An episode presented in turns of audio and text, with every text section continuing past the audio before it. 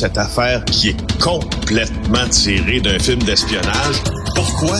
C'est vraiment intéressant. On peut pas dire l'inverse. Donc, la drogue, c'est donc. Un journaliste d'enquête, pas comme les autres. Félix Séguin. Alors, Félix, deux ex d'occupation double qui s'entre-déchirent devant les tribunaux.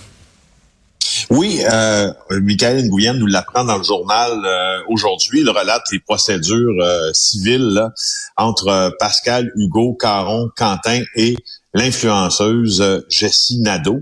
En fait, cette histoire-là, ça commence à Occupation Double parce que à Occupation Double Bali, euh, ce couple-là s'est formé assez rapidement et il a survécu à l'émission de télé-réalité allant jusqu'à créer des commerces, entre autres entreprises de commerce euh, vegan, jusqu'au moment où tout ça tourne euh, bien mal, où cette femme, Jessie Nadeau, décide de, de, de, dire de son conjoint qu'il euh, la violente, qu'il lui a hmm. fait des, des menaces et etc. Ce qui est bon, elle a décidé de passer par euh, la voie publique. Oups, on a perdu Félix. Alors, euh, deux... oui. On l'a perdu, on va essayer de le rappeler pour rétablir la communication. Alors, deux ex d'occupation double qui s'entredéchirent en justice. Il y a Jesse Nadeau qui poursuit son ancien amoureux pour violence. Coudon, c'est-tu l'équivalent québécois euh, du procès entre Johnny Depp et Amber Heard? Est-ce qu'on devrait voir ça à la télévision tous les jours? Ça pourrait être une nouvelle télé-réalité. D'ailleurs, je sais pas si vous regardez le procès de Johnny Depp et Amber Heard, mais c'est complètement, absolument délirant. Donc, écoute, ça va être notre Johnny Depp et Amber Heard à nous autres, là, Félix. Un peu, un peu, un peu. J'ai bien, l'impression parce que là, euh, dans cette euh, poursuite, c'est une question de poursuite croisée là, euh, dans leur cas. Madame Nadeau a une poursuite de 200 000 dollars qui a été tantôt au début de l'année.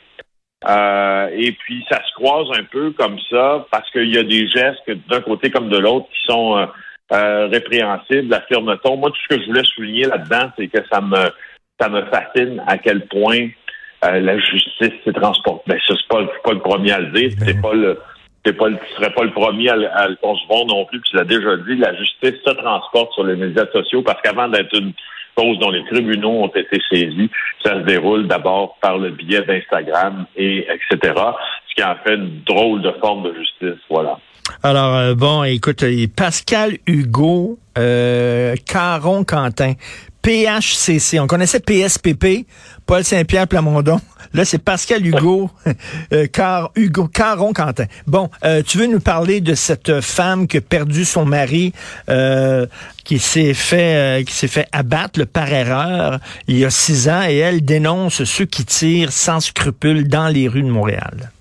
Ouais, là, c'est le sujet principal que je veux développer dans cette chronique-là. Angelo Donofrio, c'est cet homme qui a été abattu euh, de six balles alors qu'il était dans un café italien de Montréal.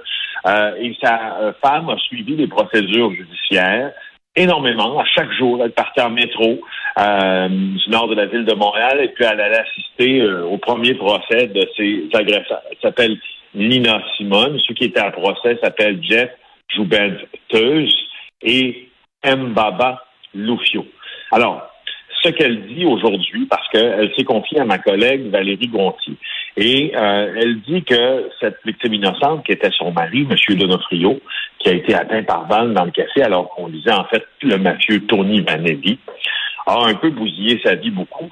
Et puis, euh, elle déplore la lâcheté des criminels, entre autres, qui ont tiré à travers cette, euh, cette vitre d'un café. Et ce qu'elle suggère, c'est elle va beaucoup plus loin, et c'est un peu cet angle-là que je vais aborder avec toi.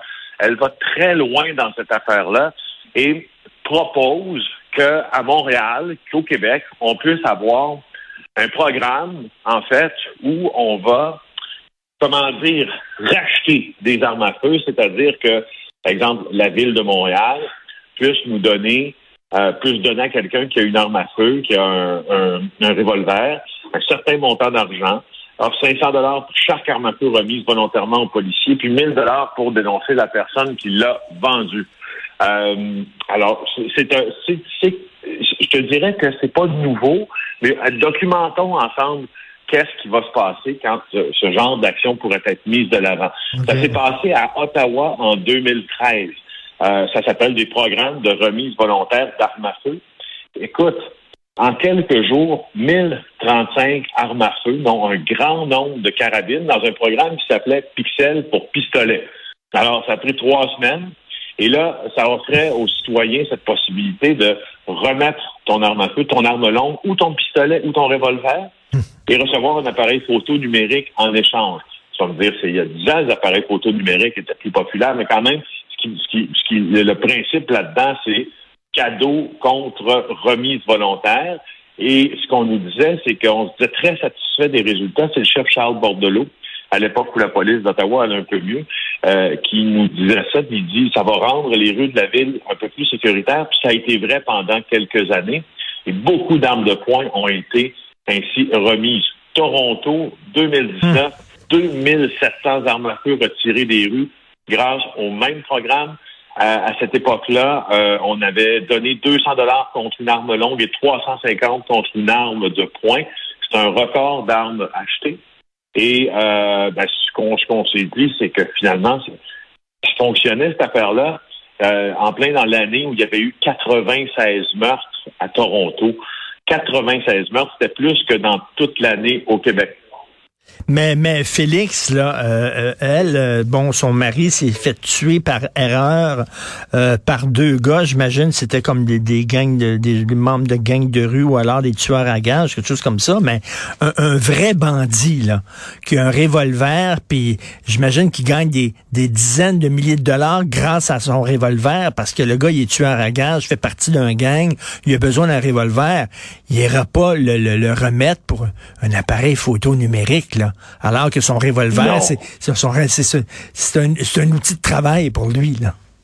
Non, mais la disponibilité des armes à feu, euh, c'est ce qui est le plus décrié, le plus souvent décrié. C'est-à-dire que si tu réduis de plusieurs centaines d'armes, de milliers d'armes, le potentiel d'armes à feu disponible, soit à voler, soit des armes qui peuvent être perdues, soit quelqu'un qui peut verser dans la hmm. criminalité, par définition, statistiquement, tu, tu réduis le délit. Euh, par contre, euh, je sais que tu, aimes parler de ce sujet-là, c'est pourquoi depuis hier soir, là, je me renseigne encore un peu plus sur ce qui s'est passé à Toronto et ce qui se passe à Montréal, parce que rappelle-toi, euh, je t'avais dit qu'il y avait un consensus chez les criminologues que, euh, et chez les policiers, dans le monde policier aussi, que la situation torontoise, la situation de la ville reine se produisait à rebours un an là, avant que ça se produise à Montréal. Donc, un événement, c'est-à-dire une forme de violence là, sociodémographique d'entre gangs euh, hmm. rivaux qui se produit à Toronto, va se produire un an plus tard à Montréal. Les policiers voient ça, ce qu'on vit aujourd'hui. Toronto l'a vécu.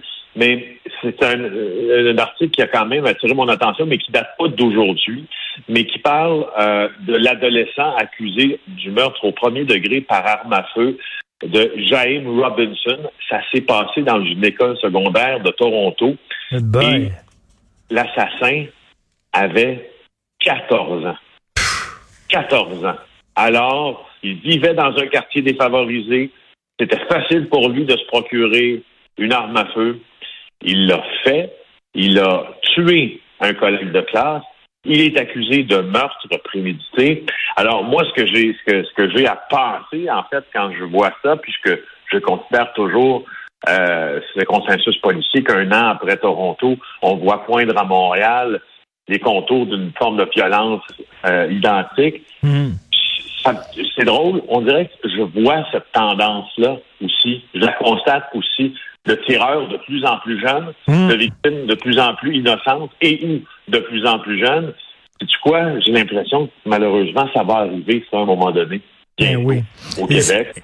Euh, c'est un peu ça. Fait que c'est de ça non. non, non c'est triste. Là, ben, puis effectivement, euh, on, est en retard sur Toronto. Euh, regarde le boom immobilier. Maintenant, nous autres, c'est arrivé ici. Le prix des maisons qui augmente à Toronto, ça fait très longtemps que c'est le cas. Et donc, euh, la criminalité, effectivement, le phénomène de Toronto va se transposer ici. Et comme tu dis, avec des victimes de plus en plus, de plus en plus de victimes innocentes et de plus en plus de tireurs jeunes, adolescents, c'est pas des bonnes nouvelles Écoute, en terminant, je ne sais pas si tu t'intéresses aux ovnis. Mais hier, aux États-Unis, le Congrès américain, c'est pas rien, là, c'est pas une gang de coucous là, dans leur cave, là, dans leur sous-sol. Le Congrès américain a commencé des audiences publiques sur le phénomène, euh, des phénomènes aériens non identifiés. Tu te souviens probablement du vidéo qui circulait où le Congrès avait avait avait dévoilé des vidéos qui avaient été prises par des pilotes d'avion Mhm. d'objets dans le ciel, dans, d'objets dans le ciel qui étaient vraiment bizarres. Euh, Qu'est-ce que tu penses de ça, toi? Ben moi, je me suis toujours intéressé euh, un peu aux ovnis, mais je m'intéresse encore plus à ceux qui s'intéressent aux ovnis. Fois parce que je trouve qu'ils, je, je, je trouve qu'ils, dans, dans un certain sens, les plus sérieux d'entre eux, je trouve qu'ils mènent, du moins au sein, euh, pas plutôt, euh, qu'ils mènent à, à l'encontre du gouvernement américain, de cabale que j'aime pas mal, c'est-à-dire les objets volants non identifiés. Là, Oui. pas, puis, il, il, il cantonne bien, il, je veux dire, il trace bien les contours du débat. là. Un, ob- un objet volant non identifié, c'est ce que c'est? C'est un objet volant non identifié. C'est pas une extraterrestre. Hmm. Autres, donc, ils, ils partent avec cette base-là que les phénomènes aériens non identifiés, C'est ça. on en voit de plus en plus. Puis pourquoi ne pas euh, ne pas nous donner euh, un, un accès plein et entier à ce que vous euh, documentez? Parce que principalement, il y a beaucoup de pilotes de chasse hein, de l'armée qui sont témoins de ces phénomènes-là parce qu'ils volent plus haut, parce qu'ils volent beaucoup aussi. Et, euh, et bref. euh, Ben, et- tu sais, euh, Joe Blow, dans son sous-sol, va dire, ah ah, c'est un phénomène non identifié, donc c'est des extraterrestres. Eux autres disent non, Ah. mais ce qu'ils veulent savoir, c'est est-ce que c'est un- une arme euh, qu'on connaît pas, un avion supersonique qu'on ne connaît pas, qui est développé par, euh, je sais pas, un, un- un pays quelconque? C'est c'est ça qu'ils disent. Ils partent pas là, de, de, de, de l'idée de départ que ce sont des extraterrestres. là. Ben non, puis ça, là, le, le responsable de l'US, de la US Navy hier, directeur adjoint du renseignement de la US Navy, Scott Bray, euh, a dit que depuis 2000, il y a un nombre croissant d'objets non autorisés ou non identifiés qui ont été aperçus. Et l'effort qu'il a fait hier, c'est pour déstigmatiser, je sais, déstigmatiser l'acte de signaler des observations. Et il a, du même souffle, il affirme aussi qu'il n'y a rien dans ça qui puisse suggérer une origine non terrestre. On dit de- des drones, des oiseaux, euh, Mhm. certains reflets qui prêtent parfois à confusion. Alors, euh, Et bon, c'est ça, ben, ça peut être même des phénomènes. euh, de Roswell tranquillement. Euh, c'est pas ça. Ça peut être même des phénomènes de météo, des choses comme ça. là. Donc, euh, euh, puis écoute, au, au lieu de dépenser euh, des, des- de, beaucoup d'argent pour savoir s'il y a des signes d'intelligence dans le cosmos, est-ce qu'on peut euh, chercher des signes d'intelligence ici même, sur Terre déjà? Ça serait pas si mal si on en trouvait. Mer- Merci Félix. C'est vraiment bon. T'as raison. Bye. Merci à demain. Bye.